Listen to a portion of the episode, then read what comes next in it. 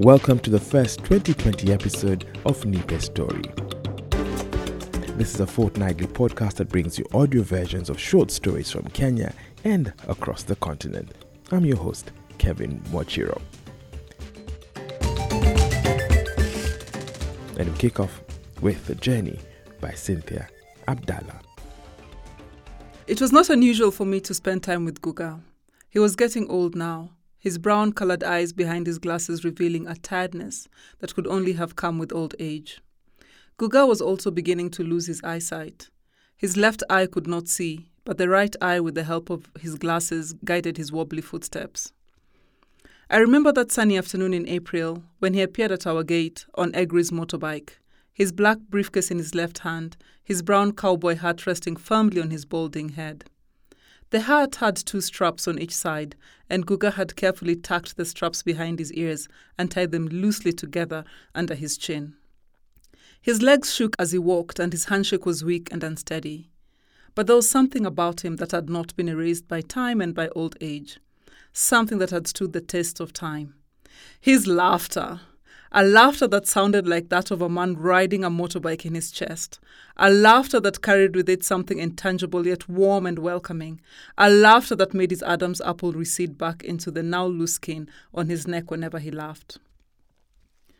I did not know he was coming until that afternoon. Mama had called him, screaming that a neighbor had threatened to beat her up. She said that the man had pointed a sharp metal object towards her and bragged about not fearing prison. But soon he would flee when the police inspector sent out word that he was supposed to show up at the police station. It was always about land and how many feet made up Guga's three acre piece of land, and Mama was particular about everything, especially everything about land. If it was not about a neighbor trying to steal it from her, it was about how badly the tillers had tilled it.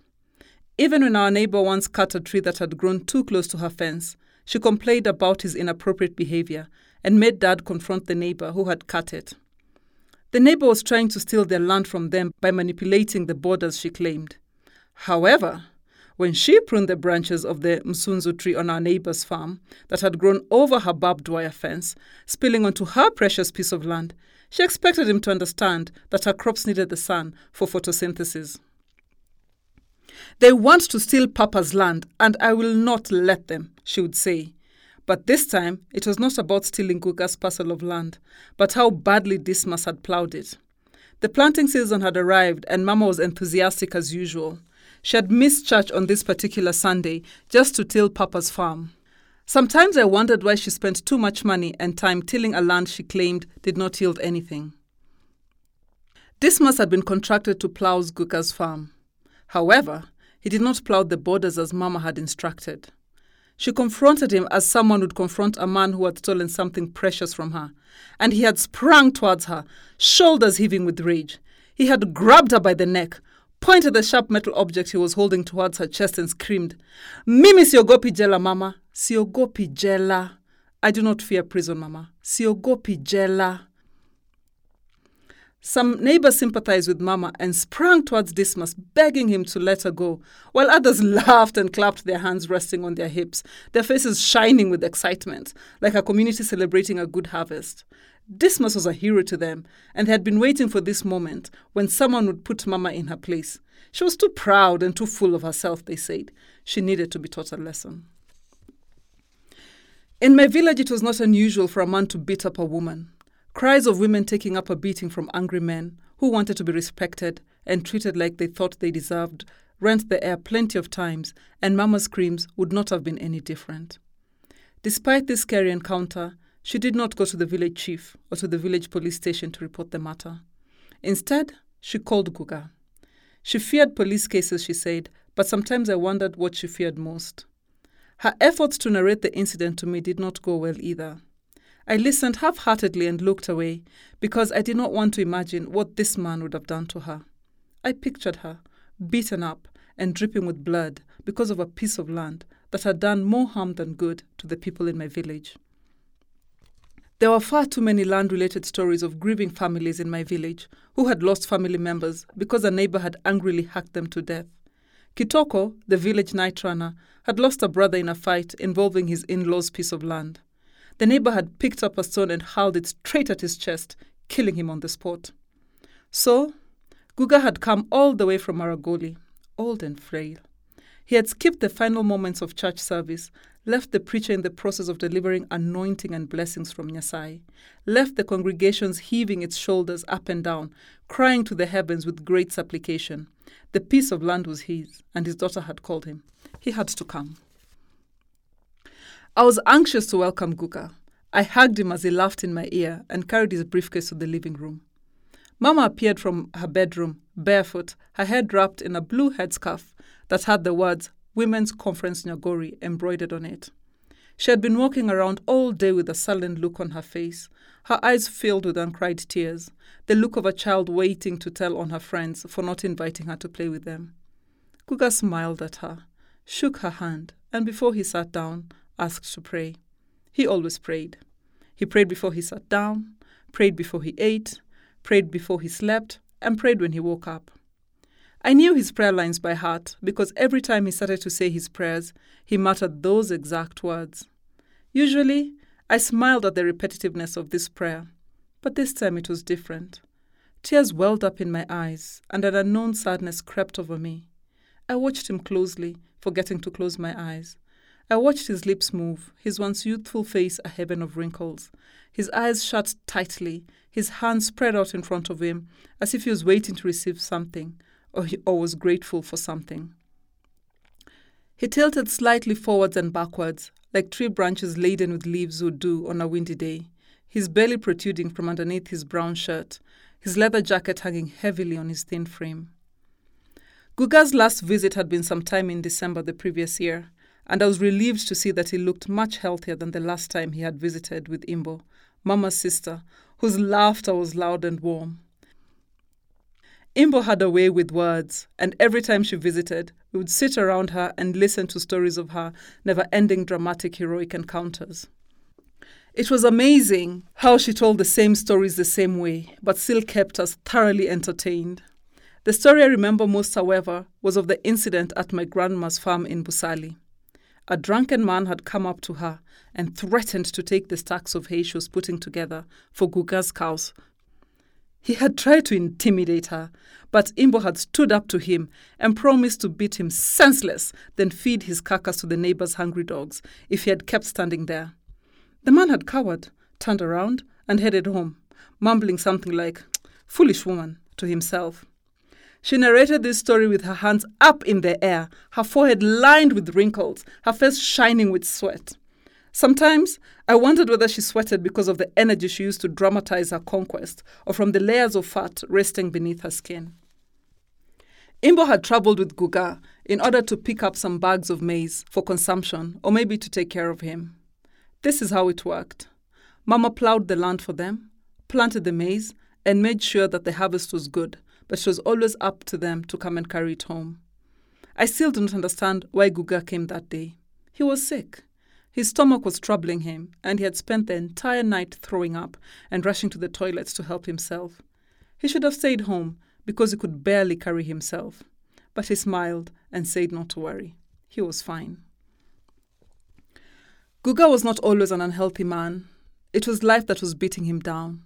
He did not have a, retirement pension to see him through his old age, so he depended on his sons and daughters, who too had families to feed. So he started to wear off, and soon he was weak. However, what surprised me the most was his joy in life. He was sick and tired, but he spoke only of good things. Even when Mama continuously pushed him to fight for his piece of land, he spoke softly and constantly adjusted his glasses as if to say, Enough, Mbo, enough. He worried about his children, who too had children, but when he sat on the sofa, his eyes stared into space and he drifted to sleep every now and then, like a man with nothing to worry about. Guga woke up early the next morning and walked to his farm to speak to the neighbors, then walked to the police station to report Dismas and to speak for his daughter, who had been hurt by Dismas. He wanted him summoned to the station so he could explain his actions, but Dismas did not show up. In fact, None in the village knew where he had disappeared to. On the third day, he gave up trying to find him, so instead, he took some boys with him to the farm to help him mark out the borders lest somebody steals the piece of land from him, as Mama had warned him. I watched him come and go, and deep inside, I knew he was not keen on finding Dismas. In fact, his disappearing act had made it easy on him. He cared about Mama, sympathized with her, but he knew better than to wish jail upon this cruel one. Even his conversations with Mama about the seriousness of the matter seemed to me tailored to appease her. I knew he resented Dismas's actions, resented the fact that he had tried to harm his firstborn daughter, but most of all, I knew he hoped that Mama would learn to avoid land disputes because he was getting too old and too tired to fight for a piece of land. A day before he traveled back home, we sat together in the living room and he talked to me mostly about Grandma and her swollen feet. Nyanya had arthritis, and Guga was taking care of her. But he had been away for four days and he was starting to worry about her. Despite his ailing self, Guga woke up early every morning to feed the cows and milk them. He made sure that Nyanya's food was ready, and when she moaned in pain, he took time to massage her legs and help her get up on her feet when she needed to use the latrine.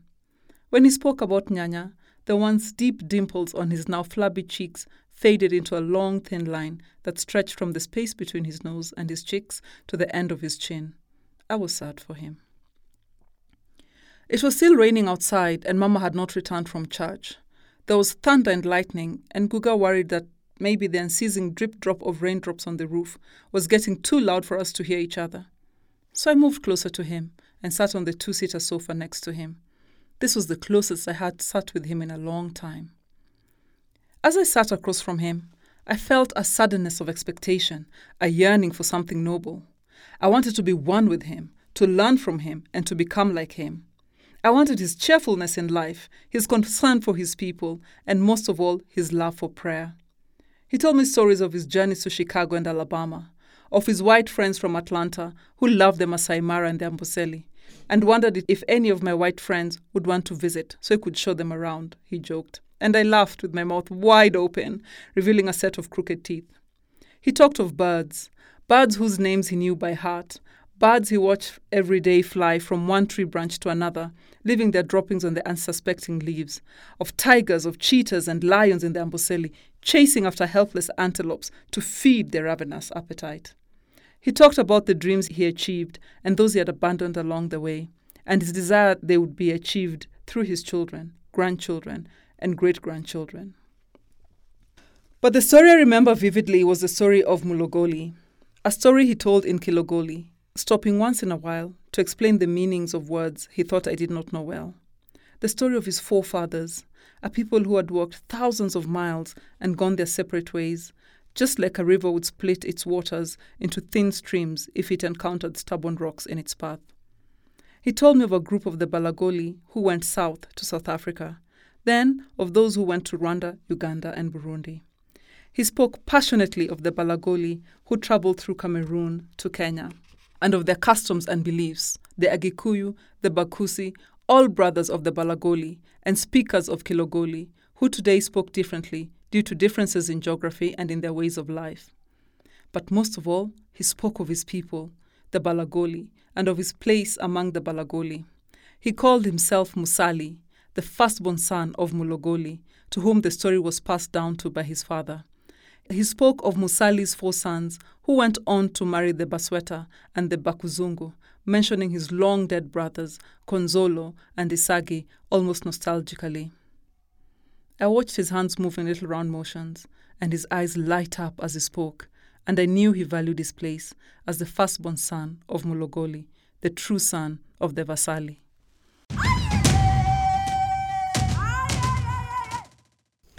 The journey was read to you by Pauline Otieno Scaper and written by Cynthia Abdallah. Cynthia is an emerging writer from Kenya. She is a language and literature teacher, and she writes poems and short stories and would like to contribute immensely to the growth of African literature. Her poems have been published by the Ake Review and last year's Bodies and Scars anthology. The Journey is her first short story.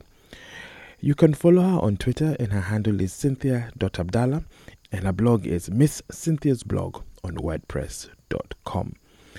If you have a short story that you'd like to share with us, please email us at producer at fingerpiano.co.ke.